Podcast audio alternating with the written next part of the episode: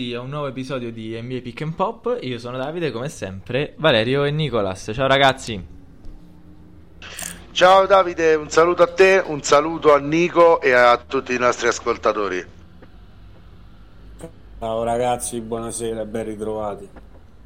Allora, eh, ci siamo concentrati nella scorsa puntata che se non avete ascoltato vi invito assolutamente a riascoltare sul nostro Spotify o su Spreaker o nei vari canali social di, di Radio Praxis. Ci siamo concentrati la scorsa volta sui eh, top fino a questo momento della, della, stagione. È ora di concentrarci in quest'altra eh, puntata, in quest'altro episodio, sui flop Chiariamo però prima una cosa e anzi invito anche Valerio e Nicolas ad intervenire già da subito e poi riprendo io la parola per lanciare il primo argomento. Eh, chiariamo che cosa significa flop, cioè ovviamente questa è una stagione eh, che possiamo definire a tutti gli effetti con l'asterisco, anzi una stagione con la mascherina e, e c'è un, diciamo ancora un campione di partite eh, che è ancora troppo limitato per poter dare giudizi definitivi. La stagione è quasi alla metà, ma non ancora neanche alla metà delle partite giocate, eh, con dei ritmi che oggettivamente sono eh, eh, un po' rallentati, ecco, per utilizzare un eufemismo. Quindi anche le grandi squadre stanno eh, tenendo un po' il freno e, e la marcia bassa. E proviamo quindi a capire che cosa significa flop, perché flop può essere o una, um, almeno come la vedo io, eh, poi chiedo a voi anche ragazzi la, la vostra diciamo chiarezza sul termine e poi cominciamo proprio con il tema del basket giocato. Flop secondo me è una squadra che aveva determinate eh, aspettative e ha reso peggio di, di, di, come ci si aspettasse oppure una squadra che è oggettivamente troppo attrezzata per fare un, un, campionato di un livello un po' più basso come, come invece sta accadendo, tenendo sempre presente che si può eh, recuperare eh, nell'arco di poche partite. Valerio Nicolas? Sì, eh, inizio io anche perché da, dal, dal, discorso che abbiamo fatto prima di cominciare la puntata, Nicolas ha un'opinione più radicale della mia e quindi andiamo scalando. Eh, per lui forse la parola flop è un po' esagerata e, esa- e effettivamente non parliamo di veri e propri flop, come dicevi tu Davide, eh, definitivi, sono più che altro aspettative un po' infrante, però qua parliamo anche di, degli occhi dell'appassionato diciamo, di basket, uno si aspetta da un determinato roster, eh, da una determinata squadra un certo tipo di gioco e invece quel gioco non arriva, eh, qualcuno avrà avuto, avrà avuto, questa sensazione eh, con Miami per esempio a Est o con eh, Dallas o con Denver finora ad ovest, per fare degli esempi. Ciò non significa che non possano attraversare un momento di forma che li riporta sopra la linea di galleggiamento o nel caso di Denver eh, più, ancora più su di dove si trova, che è, è, già sopra il 50% di vittorie, ma non sta performando ai livelli di eh, best team a ovest come, come ci si aspettava, come moltissimi preventivavano e, e, quindi non è qualcosa di definitivo, Nico, ma eh, diciamo eh, qualcosa di transitorio che è legato più che altro alle aspettative che uno aveva sulla squadra. Tu come vedi questa cosa? Eh, sì, siamo d'accordo su questo. Possiamo fare l'esempio che avevamo portato in una puntata all'inizio stagione con i Raptors che erano partiti un po' con il freno a mano e poi hanno dimostrato, eh, stanno attraversando un ottimo momento di, di poter tornare in gioco insomma, per, la, per la post-season ed è questo quello che ovviamente ci aspettiamo da Miami che tu citavi o anche da Dallas, squadre che non, non ci saremmo mai aspettati a quasi metà stagione vedere sotto il 50%. E ecco, però, però Nico, eh, Nico eh, ti aggiungo uno spunto, così cominciamo a entrare anche un po' nell'argomento.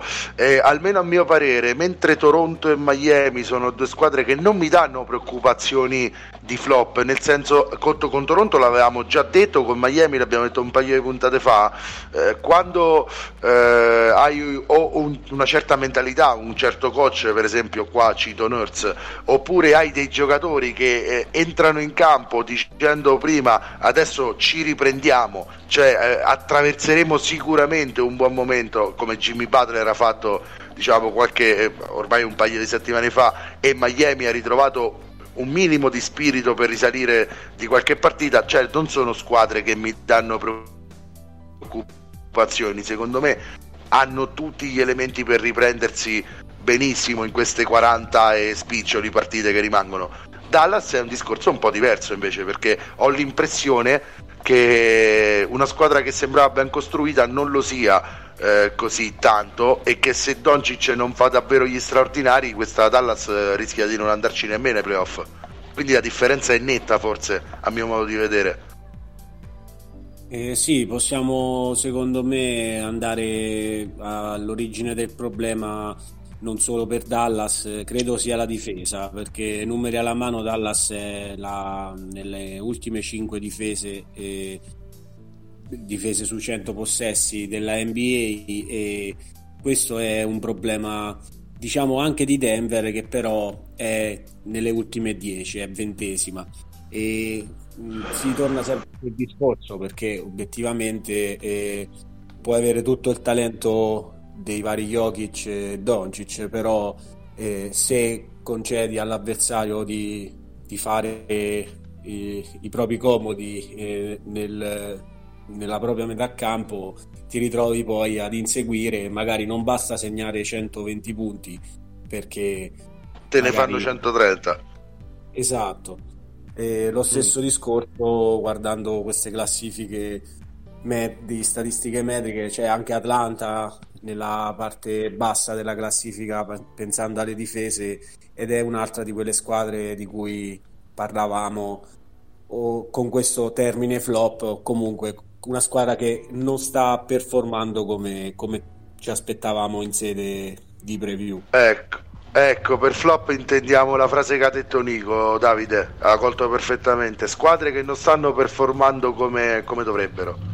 Sì, e aggiungo io altra, altra, carne al fuoco, spostando un pochino la, eh, anche la, diciamo, il, il focus delle, delle, squadre trattate, perché invece eh, io flop come momento attuale, diciamo, ehm, considero anche chi era partito, e capirete subito quale, da quale squadra mi sto riferendo, era partita come... Ehm, come squadra potenzialmente da tanking, poi ha fatto un avvio di stagione invece che ci ha fatto brillare gli occhi e poi è tornata eh, di nuovo con un record nelle ultime partite di 1-9 e cioè sto parlando di Cleveland. Cleveland io la considero top perché non perché all'inizio della stagione la considerassimo eh, una squadra eh, da titolo, una squadra da playoff, però per quello che ci aveva fatto vedere eh, nel, nella prima sezione di eh, di stagione e per quello che abbiamo analizzato nelle, nelle nostre puntate, eh, diciamo, ci aveva un po' illuso con un,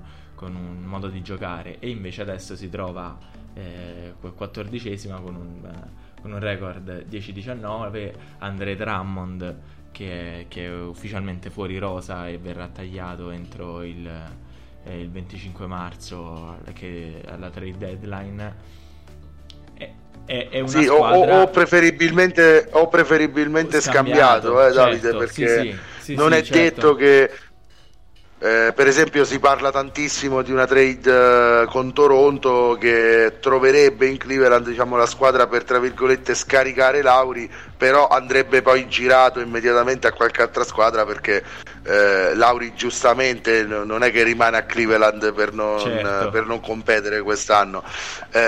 Però era una delle voci eh, papabilissime, un'altra è Boston, ma Boston, di Boston io diciamo, ho il sesto senso su Drummond già da inizio stagione, lo sapete. E... Sì, se Cleveland è questo a est, forse l'alter ego dell'ovest è Houston, non so se siete d'accordo. Sì, sì, guarda, se posso però intervenire sul discorso Drummond, vorrei ricordarvi che l'anno scorso sì, sì. è stato acquistato per una seconda scelta praticamente stiamo parlando, quindi il suo valore di mercato non è... Non è eh, aumentato, è quello, quello più o meno. Di, magari contratto in scadenza che possa pareggiare eh, il suo eh, bello stipendio e quindi vediamo, io secondo me si andrà al buyout e si accaserà nella Brooklyn di turno, immagino. Sì, Poi vediamo. Può...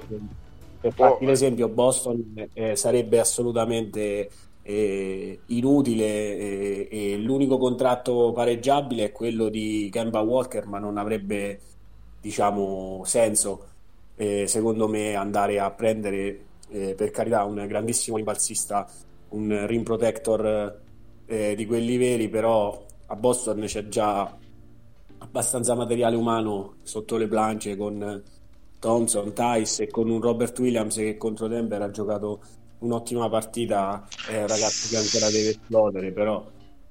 Sì, diciamolo però, Nico...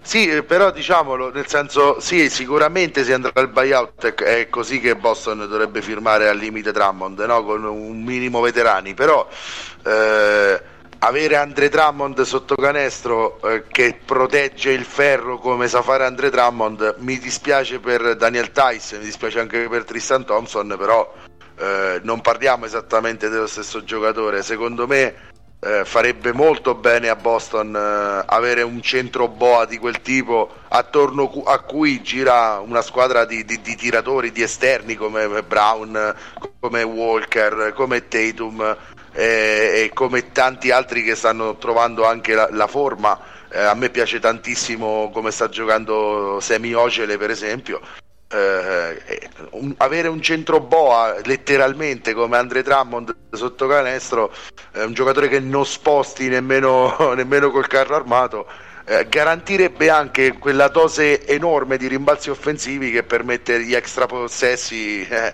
che poi ti fanno vincere la partita no? se il terminale offensivo è un Brown o un Tatum sì, però se posso il paragone va fatto solo con Tristan Thompson perché Tice eh, si sposa molto, secondo me, meglio con eh, il tipo di gioco che predica Brad Stevens perché Tice eh, riesce anche non con percentuali eccelse ma può mettere qualche tiro da fuori e come si può dire portare fuori i, i lunghi avversari perché magari trova una, una buona serata al tiro.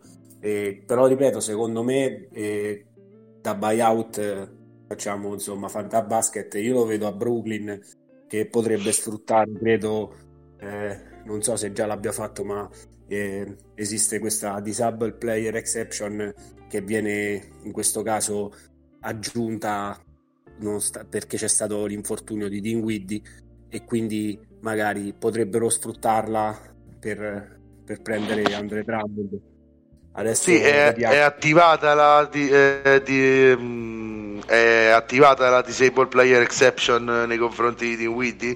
Eh, non so se serva una consecutività di anni fuori eh, per attivarla. Non credo che con un anno si possa fare. Mm, non lo so. Per Clay Thompson Io... è stata attivata quest'anno, cioè al secondo anno consecutivo che salta completamente. Quindi ah. per logica dico.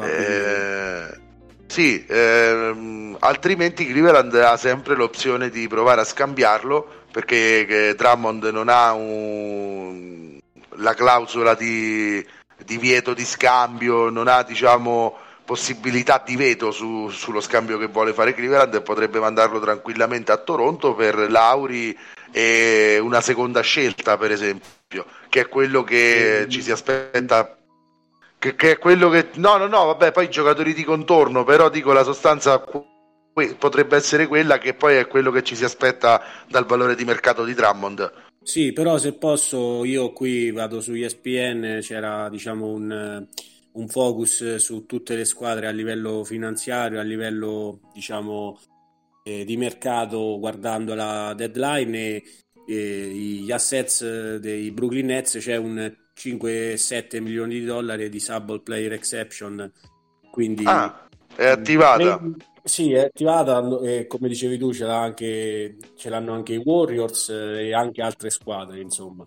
E... Sì, sì, allora perfetto. Quella sarebbe, diciamo, que- quello spazio salariale che serve per firmare Drummond a 5 milioni, diciamo, eh, fino a fine stagione, il minimo veterani. Non credo sì, sia quello diciamo il tipo di contratto. Ecco, è ovvio che Cleveland eh, dal canto suo, eh, come magari adesso ci ricolleghiamo all'altra squadra di cui parlavamo prima, Houston, magari mi viene in mente il nome di PJ Tucker, eh, sono giocatori dai quali si, si potrebbe anche riuscire magari al 20 marzo con delle squadre che da qui a un mese eh, stanno come si dice, con l'acqua alla gola e magari riescono a eh, spendono una scelta per prendere un, un, un, veterano che magari può servire sotto canestro Drummond oppure nel reparto ali come PJ Tucker e magari ecco levarlo dal mercato dei buyout che comunque è sempre eh, un terno sì è sempre un costo no poi è un costo per la squadra che taglia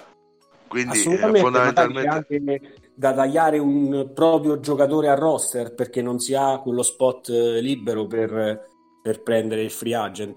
Eh, eh, esattamente. Quindi, eh. e con questo ci ricolleghiamo a Houston che hai detto purtroppo eh, hanno, mh, mm, hanno, imboccato insomma un, un, brutto, un brutto andazzo, sono a sette, sette sconfitte in fila mi sembra e hanno perso con i Sixers stanotte eh, un'ennesima partita, però il loro obiettivo ovviamente non credo possa essere i playoff, soprattutto se Christian Wood eh, è assente e credo che queste sconfitte figlie della sua assenza. Sì, diciamo che da quando Christian Wood si è infortunato i Rockets hanno tirato de- direi definitivamente i remi in barca eh, finché c'era Wood eh, devo dire che, che, Houston giocava molto fluidamente sia in attacco che in difesa dove era tra le migliori se non la migliore in difesa di tutta quanta la NBA poi eh, diciamo sparisce eh, quel totem in area che è diventato Wood in questa stagione infortunio abbastanza serio eh, per il 25enne ci dispiace perché stava giocando da most improved player assolutamente dell'anno. E, e diciamo hanno quindi letteralmente tirato in barca. Oltretutto fanno continuo turnover tra Joe Wall e Victor Oladipo. Sembra, che sembra il chiaro segnale eh, di quello che Houston vuole fare. E cioè secondo me puntare ad entrare nella flop 4 eh, delle squadre di quest'anno perché, perché dovessero arrivare dalla 1 alla 4 a scegliere al draft terrebbero eh, la scelta ehm, che invece se no dovrebbe andare ad Oklahoma City. Quindi a questo punto diciamo or- arrivati a questo switch della stagione punteranno a perderne quante più possibile e, e andare quindi a cercare di pescare tra la 1 e la 4 al draft per quanto riguarda Cleveland, sì, hanno perso Andre Drummond, hanno perso um, la bella fluidità di gioco che avevano all'inizio stagione, eh, diciamo anche che forse le super prestazioni di Sexton hanno un po' coperto i difetti di Cleveland. All'inizio della serie negativa non c'era Garland, adesso non c'è Larry Nance che sarà fuori 4, 5, 6 settimane, non lo so, insomma si è fatto abbastanza male. Eh, chiaramente non, Cleveland è una squadra ancora molto giovane e come diceva Nico eh, appena ha dovuto affrontare una trasferta lunga ad ovest giustamente tutti i team tutti i team oltre il Mississippi sono in grado perfettamente di battere Cleveland soprattutto se, eh, diciamo, se è in carenza di buone idee in campo. Quindi due squadre che probabilmente tancheranno di nuovo però mentre Houston eh, diciamo, può essere anche felice di tankare. Non credo che a Cleveland siano entusiasti eh, di come sta andando la stagione, perché sta andando a sud letteralmente e, e all'inizio stagione hai detto bene tu Davide. Eh, erano partiti molto bene, ci aspettavamo non i playoff, ma almeno una lotta per i play-in. Sì, c'è, c'è anche da dire che comunque eh, non, cioè, la, la, prospettiva di, di, non dico tanking, però comunque di, di arrivare in, in, piazzamento più basso alla, al fine della classifica, con, con, il roster giovane che c'è e con la decisa eh, virata no? ancora di più con, eh, con questo affare Drummond per lasciare ancora più spazio a a Jarrett Allen, eh, diciamo, il futuro per Cleveland non lo vedo male, ecco, cioè ci, ci sta anche una, una stagione che finisce male. Sì, ci sta una stagione che finisce male, ma diciamo che da quando LeBron James è andato via sono tre stagioni che finiranno male. E, è, è chiaro che Cleveland non può essere già una corazzata, è chiaro che probabilmente non lo sarà. Ma perché Cleveland, non è... Cleveland, Valerio, poi è, ricordiamoci sempre, vabbè, poi tu sei tifoso di Cleveland, quindi non sono io a dovertelo ricordare, è, è uno small market, quindi è, è anche una, una, squadra nella quale difficilmente no, si riescono ad attirare eh, grandi stelle, a meno che non ci sia il, campione cresciuto in casa come, come è stato eh, nel caso di, sì. di LeBron James, quindi... Mm, secondo me è bene eh, lasciare un pochino nel, eh, in disparte Cleveland che, che, saprà riorganizzarsi provando e sperando che per, per anche per il bene no, dello spettacolo nell'NBA che da qui ai prossimi anni riesca a pescare quell'asso nella manica che poi svolta tutto quanto altrimenti eh no perché, eh no, perché eh, diciamo eh, sì pescare l'asso nella manica significherebbe eh, dato che come dici tu è uno small market Cleveland che insomma eccetto il decennio in cui è diventata LeBronville eh, è chiaro che Cleveland è, è, per chi non conosce eh, diciamo eh, gli aneddoti degli Stati Uniti, Cleveland è definita sì. the mistake on the, lake, the, mistake on the lake cioè l'errore sul lago. Quindi... Facciamo anche un po' di cultura pop, no? cioè, non solo per il basket, ma anche per tutti gli altri sport. Cioè, anche in una serie famosissima come How Met Your Mother, no? viene preso sempre in giro il protagonista Ted Mosby, che, che è di Cleveland, perché a livello sportivo c'è proprio una una debacle sì, eh, esattamente, ogni anno. Eh, eh, Esa- esattamente, esattamente, Cleveland è questo tipo di mercato, è un mercato che può essere molto simile, paragonabile a quello di Oklahoma City, quello di Memphis, eh, quello, di Minne- quello di Minneapolis, quello di Indianapolis, ecco, sono tutti mercati che hanno bisogno di cominciare a costruire eh, una squadra che sia vincente lo è perché eh, hai scelto bene dei giovani al draft che non erano super fenomeni e sono diventati piano piano giocatori o decenti o anche star. Eh, il punto è che Cleveland eh, è al terzo anno di questo sviluppo, eh, ha dei giocatori che dovrebbero già star performando eh, in maniera competitiva, almeno per il 50% delle partite stagionali invece molto spesso ricade sempre in questi errori eh, sì, giovanili sì, insomma che Vabbè. si imputano all'età però Vabbè, sì, eh, ogni anno è questo. Chiarisco solo la mia posizione visto che tanto ormai tutta la puntata di oggi è giocata no, su questo utilizzo ambiguo del termine top flop.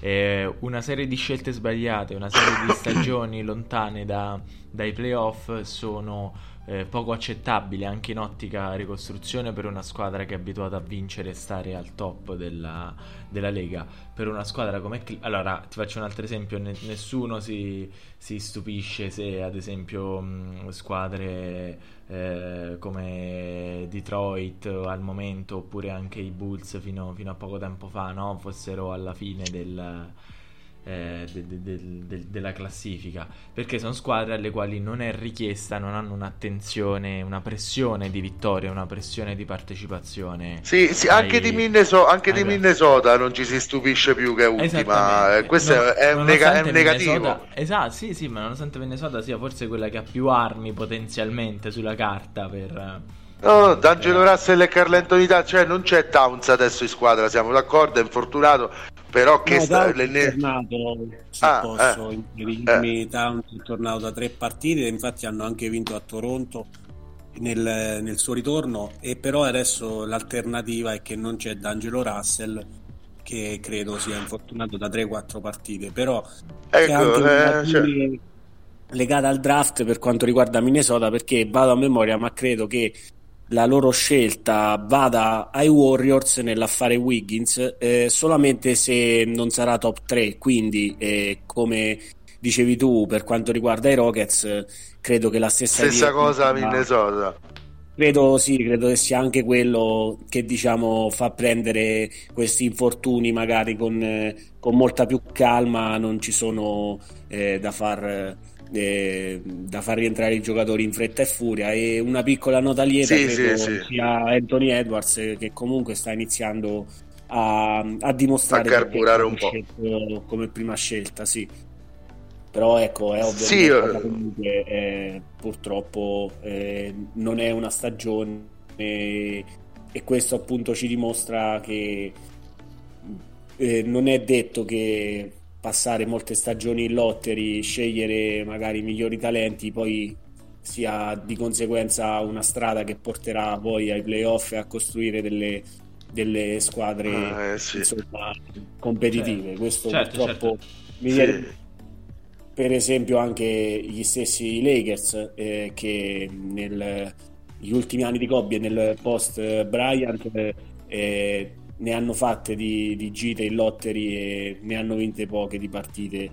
Poi ah. la differenza con, con, questi altri small market quale, dei quali parlavamo è che eh, il LeBron di turno ovviamente se può scegliere sceglie la California e sì, hanno saltato i playoff eh, la prima stagione, poi hanno, come si dice, eh, hanno avuto bisogno di... Ecco, hanno cominciato ad asfaltare sì, certo, è Anthony certo. Davis, eh, lo stesso agente. Sì, sì, così. ma anche lo stesso Anthony Davis, poi, però non, non, dimentichiamo che anche lui ovviamente eh, no, arriva a Los Angeles grazie alle luci del big market. Però... Ehm, no, ma anche, è, anche è, grazie frutto... alle luci dell'agente di LeBron. Certo, sì, totalmente. Però è anche frutto di, di, quelle scelte al draft, perché comunque eh, Anthony Davis è stato scambiato per mezza squadra draftata. Sì, è vero, assolutamente.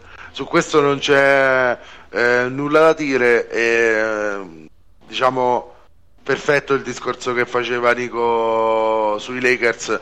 Ed è chiaro che un giocatore come LeBron James, anche se tu hai già Morant o Brandon Clark eh, o chi è, non va a Memphis. Faccio un esempio. Certo. Qualunque, a meno che non ci sia ecco, nato, preferisce chiaramente. Va, certo a, a, meno che non sia di Memphis o a esatto. meno che non lo so Memphis non abbia pescato Michael Jordan 2.0 allora magari cioè, ma solo in un caso del gesto e comunque sarebbe un qualcosa di clamoroso quindi parliamo di squadre no, eh...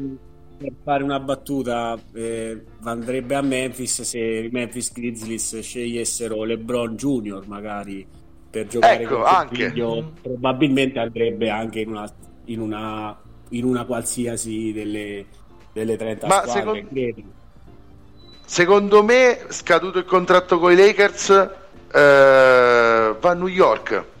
Prova, prova, secondo me ci va a New York una o due stagioni LeBron. Eh, continuiamo a so. il vagabondo a voi. Sì, sì, lo, no, vabbè, oddio, perché se vincesse un titolo anche a New York, eh, Nico, eh, poi, di che parleremo poi? di che dovremo parlare poi? Abbiamo già pronto l'episodio, abbiamo già pronto gli striscioni. Vince cioè. il a New York, immagino che si porta, non so, un Bradley Bill e qualcun altro. Eh, beh, è chiaro, è chiaro. Cioè, nel senso, non è che ha vinto di... questi titoli da soli.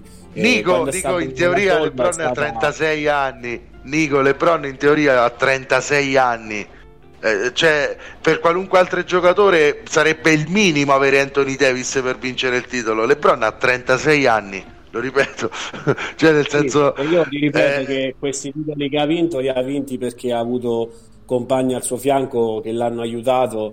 Eh, perché quando non ha avuto compagni all'altezza, magari è riuscito a portare la squadra in finale, ma con San Antonio e i Warriors un paio di sweep in finale e un altro gentleman sweep sempre con, contro Durante i Warriors sono comunque eh, scritte perché se va in finale ah, con, ma, ma, perché, perché secondo te se mettevi scusa se mettevi Jordan al posto di LeBron con quelle squadre secondo te non erano sweep?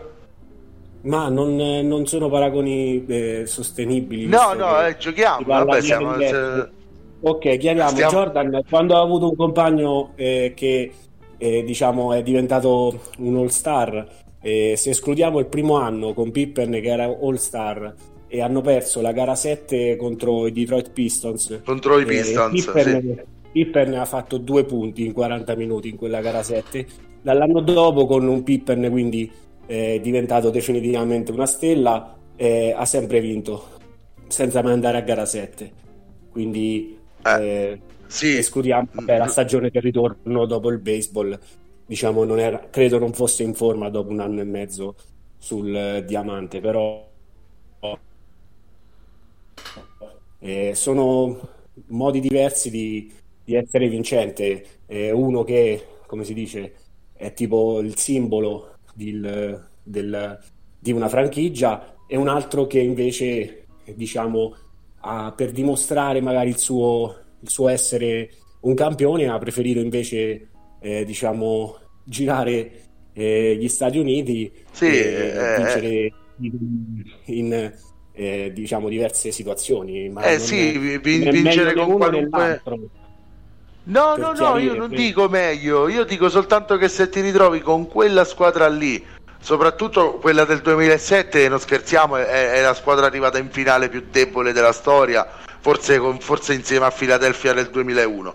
E su questo credo che siamo d'accordissimo. Quindi forse quello sweep è lì... un poco più forte di, di, di di quella Cleveland? Non lo so, forse sì, non lo so, forse sì, perché era meglio, molto meglio assortita in difesa, era una squadra di, di, di cagnacci veri in difesa quella Philadelphia, quindi tra Tyron Hill, Mutombo, McKee, Eric Snow, eh, cioè coprivano benissimo il talento di Iverson in difesa.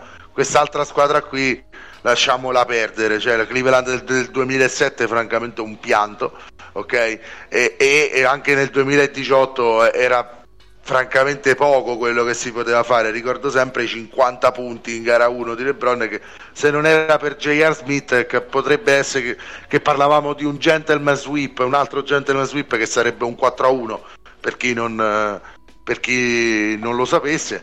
Eh, cambiava poco, no? Però ecco, anche passi, passi passa anche per degli episodi, Nico. Alla fine eh, il discorso Jordan e LeBron adesso non lo, non lo, volevo, non lo volevo aprire, volevo soltanto dire che eh, giustamente eh, se LeBron dovesse andare a New York e vincere un titolo anche lì, eh, parleremo di un giocatore più unico che raro, cioè troviamo un altro giocatore che vince con quattro maglie differenti, poi cominciamo a parlarne.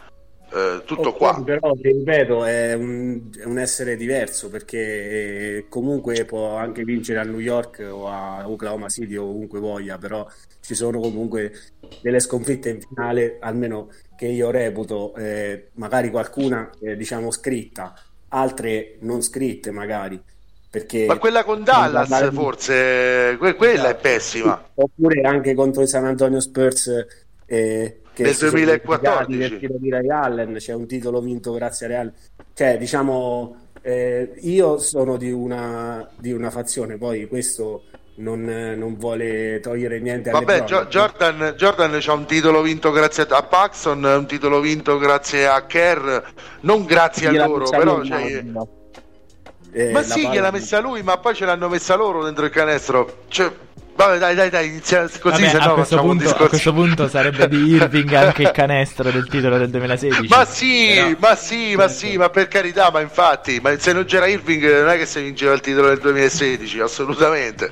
eh. Allora, torniamo... questo certo torniamo alla nostra. Vedi, siamo partiti da troppo e siamo andati di nuovo a discutere sul più grande di sempre. Quindi, ok. eh, ho capito, eh, diventa, diventa, difficile ogni volta. sì, allora vi, vi, chiedo un'analisi invece, anche perché abbiamo un po' cominciato, però era molto grezza. Prima dell'inizio della, della puntata, vi chiedo, non so se puoi cominciare tu, Valerio, e poi parla a Nicolas. Ehm, un'analisi della stagione di Atlanta, perché io Hawks, è vero, ricordiamo che eh, si, si, è infortunato Bogdanovic eh, subito ad inizio stagione e al momento ha anche il record, Gallo. Esatto eh, adesso ha un record 12-16 si trova in decima posizione ad est però al di là dei risultati che come lo ripetiamo ancora una volta per essere certi, stiamo in una stagione diciamo che eh, non ci permette troppo di parlare di, di, risultati con una certezza scientifica, però a livello di amalgama e a livello di ehm, spettacolo anche del gioco o quantomeno godibilità del gioco, non, non sta dando quello, quello, che ci si aspettava. E tu Valerio, prima dell'inizio della puntata, è stato molto interessante questo spunto, anzi ti invito a ripeterlo e ad ampliarlo anche per il pubblico, facevi invece un parallelo opposto con Charlotte. Sì, eh, il parallelo che facevo io con Charlotte era eh, prettamente sul piano di gioco e sull'entusiasmo che può dare questo piano di gioco a, a una persona che guarda la NBA. Se, se, uno vede come gioca Charlotte quest'anno c'è un motivo per guardarla molto eh, mentalmente molto leggeri eh, si, si, vede che non hanno paura di sbagliare molto spesso trovano la soluzione giusta, tant'è vero che se non sbaglio sono pienamente in corsa anche per i playoff, adesso non ricordo bene la posizione, settimi, ottavi, comunque sia una buona posizione. Eh, Char- Hornets per... sono ottavi 13-15. Ecco, ecco, quindi sono pienamente in corsa. Gli Atlanta Hawks sono ancora più in corsa di Charlotte Hornets questo è, è, è, scontato diciamo tra l'altro Charlotte probabilmente sarà sorpassata da anzi è stata già forse sorpassata da Toronto sarà sorpassata da Miami eccetera eccetera quello che io noto è che però se io vedo uno spezzone di partita degli Hornets mi entusiasmano cioè sono una squadra che, sono, che è in cerca della propria dimensione e si vede che è su una strada giusta che poi questa eh, possa diventare la strada definitiva, mh, mm, chiaramente 90, volt- 90, su 100 non succede, però che su- hanno imboccato la giusta, eh, la giusta strada per migliorare, questo si vede. Atlanta invece era partita con i favori e con gli onori di tutti, grande roster, grande eh, potenzialità e tutto quanto invece a livello di gioco, non di risultati perché miglioreranno sicuramente, non stanno giocando con quella fluidità che ci si aspettava, con quelle spaziature pazzesche eh, che magari dovevano portare eh, tutta questa banda di tiratori che c'è Atlanta e, e quindi eh, possiamo considerarla tra, tra, i flop tra virgolette molto speciali di questa puntata. Però per l'analisi tecnica magari ecco io volevo sentire Nico che cosa ne pensa di questi Hawks perché poi magari intervengo su quello che dice lui perché mi interessa molto sapere come li hai visti tu come hai visto Atlanta che tra l'altro questa notte ha vinto a Boston Nico no? Sì assolutamente è venuta al Garden eh, ne abbiamo parlato tra di noi prima, c'erano comunque delle assenze di Walker per eh, il management del suo ginocchio e le assenze anche di Daniel Tice. Questo comunque non toglie eh, che Tatum e Brown eh, abbiano giocato una buona partita, ma Trey Young questa, questa sera è stato più bravo.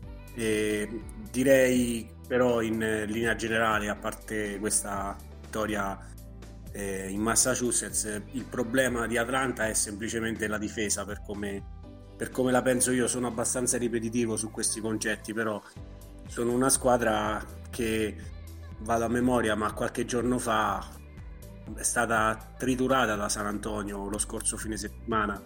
E, casa, e parlo di una partita casalinga nella quale erano sotto di più di 30 punti poi ovviamente con il garbage time si è tornati a punteggi un po' più ehm, rispettabili però è, è, quel tipo di squadra che ti può eh, segnare di tutto e ha il talento assolutamente per farlo però non, non tiene niente dietro. C'è Capelà che deve fare il portiere eh, non so, di una squadra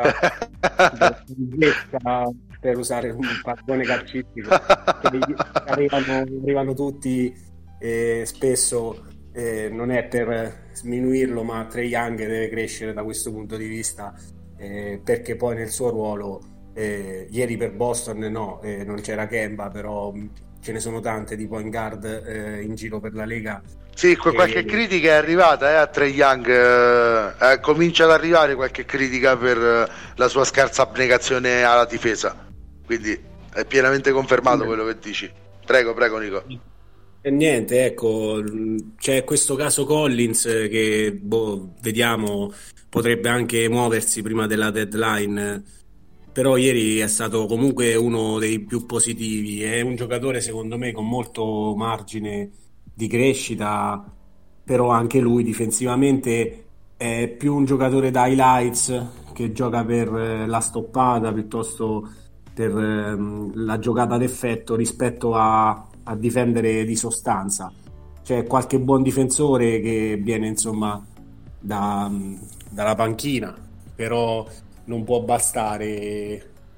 Certo, se riuscissero a trovare un sistema per coprire appunto le mancanze di Young, magari eh, potrebbero ambire a, a, essere, diciamo, tranquillamente nei playoff. Invece, probabilmente continueranno come la maggior parte delle squadre che dicevo eh, sono sulle montagne russe quest'anno. Se escludiamo Utah, e sì, magari i Lakers che però adesso hanno l'assenza di Anthony Davis e quindi mi sento di poter dire che forse qualche partita in più magari potrebbero lasciarla, lasciarla andare nelle prossime settimane. quindi non so, ci sono tutte le squadre attraversano buoni momenti, ma non si riesce a, ad avere quel quel sì, filotto. Sì, quella continuità. Eh, sembra proprio che facciano una vinta e una persa, una vinta e una persa, no? Esattamente, sì. Quindi speriamo per gli Oaks perché anche c'è insomma un po' di nazionalismo.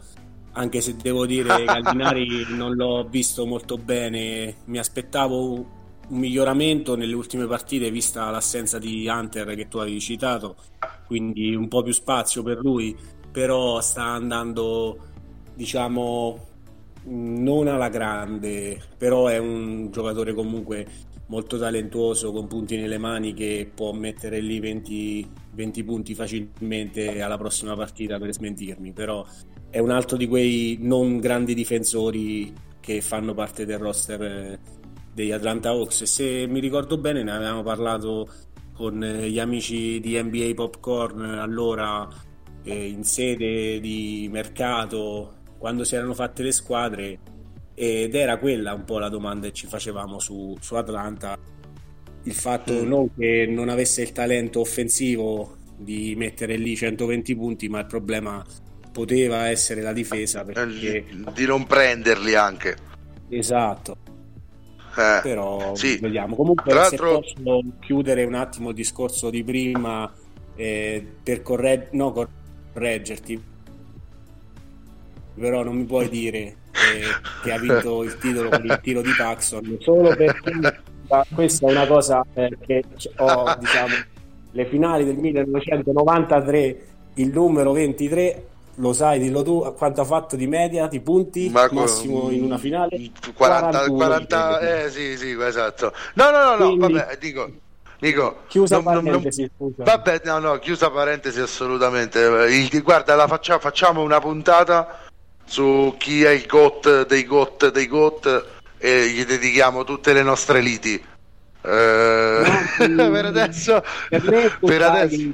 Eh, Russell eh, per me vengono tutti dopo eh, William Felton Russell e i suoi 11 titoli in 13 stagioni per sì, me eh, essere un vincente più di quello non, non esiste Poi, sì, non gli sono passate le dita sono altri discorsi. Io, eh, sai, eh, penso sia l'unico giocatore fuori dalla storia dei Celtics per il quale stravedo e insomma non, non, non, trovo nessuno al suo livello. Parliamo ovviamente di Jordan. Poi lo eh... so lo so. Lo, anzi lo sanno tu ormai credo che lo sappiano tutti. No no comunque eh, se parliamo del Cotte come giocatore più vincente di sempre dobbiamo per forza andare da, andare da da Bill Russell perché da eh, non gli sono passati No, no, sì, eh, Javal McGee è il GOT dei GOT dei GOT, però Bill Russell non sono bastate le dita delle, delle mani per, per, tutti gli anelli che ha vinto, quindi eh, è chiaro che vai sempre a finire lì. Eh, però dai, il discorso su Jordan e LeBron lo apriamo, Davide, se sei d'accordo, in una puntata proprio speciale, facciamo, sì, la facciamo sì, proprio. Sì, assolutamente, magari in qualche pausa del, dell'NBA riempiremo lo spazio. Magari, in, qua- magari, sì, ma- magari in qualche pausa. E sì, vi dicevo il 5 marzo si, ci sarà la pausa, ci dovrebbe essere poi lo Star Game e credo verrà poi appunto diramato la seconda parte di calendario che ancora è un punto interrogativo, però se non, se non sbaglio a memoria dovrebbe essere il, il 5 marzo eh, ci sarà una pausa per dare un po' di riposo comunque a questi giocatori che diciamolo comunque stanno giocando più del solito e... Mo, molto più del solito veramente sì sì, sì. Se, allora se sì perché ragazzi ultimi tre minuti di puntata e altrimenti poi sforiamo con, con il tempo vi chiedo di rispondermi in maniera telegrafica e usciamo dall'argomento di puntata, ma visto tanto ormai abbiamo, abbiamo preso una, una tangente. E, um, I Lakers dovranno affrontare almeno per le prossime tre settimane, forse anche di più, eh, l'assenza di Anthony Davis fuori per eh, il tendine d'Achille. Eh, secondo voi dovrebbero muoversi sul mercato ora che ce n'è ancora la, la possibilità in questo mese per trovare un sostituto ed eventualmente chi? Eh, inizio io perché la mia risposta è molto telegrafica, dico no, non serve che vadano sul mercato.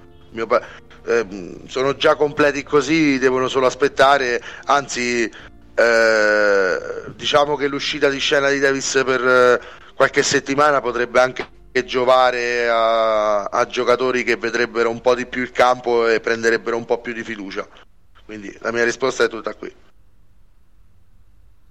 Sì, assolutamente, mm, non, non ne vedo il bisogno e i giocatori penso ti possa riferire anche a un Montreserrel o allo stesso Kuzma che sì. ho visto partire in quintetto eh, in quel di Minneapolis nella vittoria, ultima vittoria di Los Angeles e io andrei veramente non con le pinze di più perché se anche deve fare fuori un mese e mezzo meglio prendere alla lo facesse il tendine d'Achille non, non, è qualcosa con cui scherzare, però in questa, tra virgolette, disgrazia o comunque sfortuna, eh, è molto meglio eh, questa tendinite che si, si, manifesta con questo dolore che lui ha sentito perché eh, nel caso di Thompson, Durant, lo stesso Gobbi, quando si ruppe l'Achille, eh, non, te non, accorgi, avvenuto, certo. non, te ne accorgi, ah, si rompe definitivamente c'era già magari qualche sì. lesione muscolare, però tu non,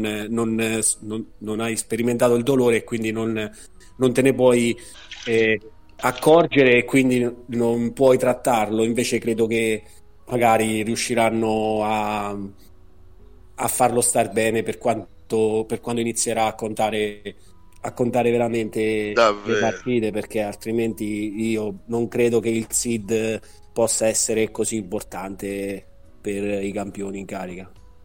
Bene, vi ringrazio no, perché dai, siete riusciti perché siete riusciti a stare esattamente nel, nel tempo prestabilito, quindi senza avere davanti a voi il monitor, però complimenti, siete riusciti. Detto questo, io grazie, vi, grazie, ring- grazie. Vi, vi, ringrazio infinitamente Nicolas e Valerio e do appuntamento ai nostri ascoltatori a giovedì prossimo, come sempre con Pick and Pop. Ci trovate sia sulla nostra pagina Instagram NBA Pick and Pop, sia eh, sulle pagine di Radio Praxis.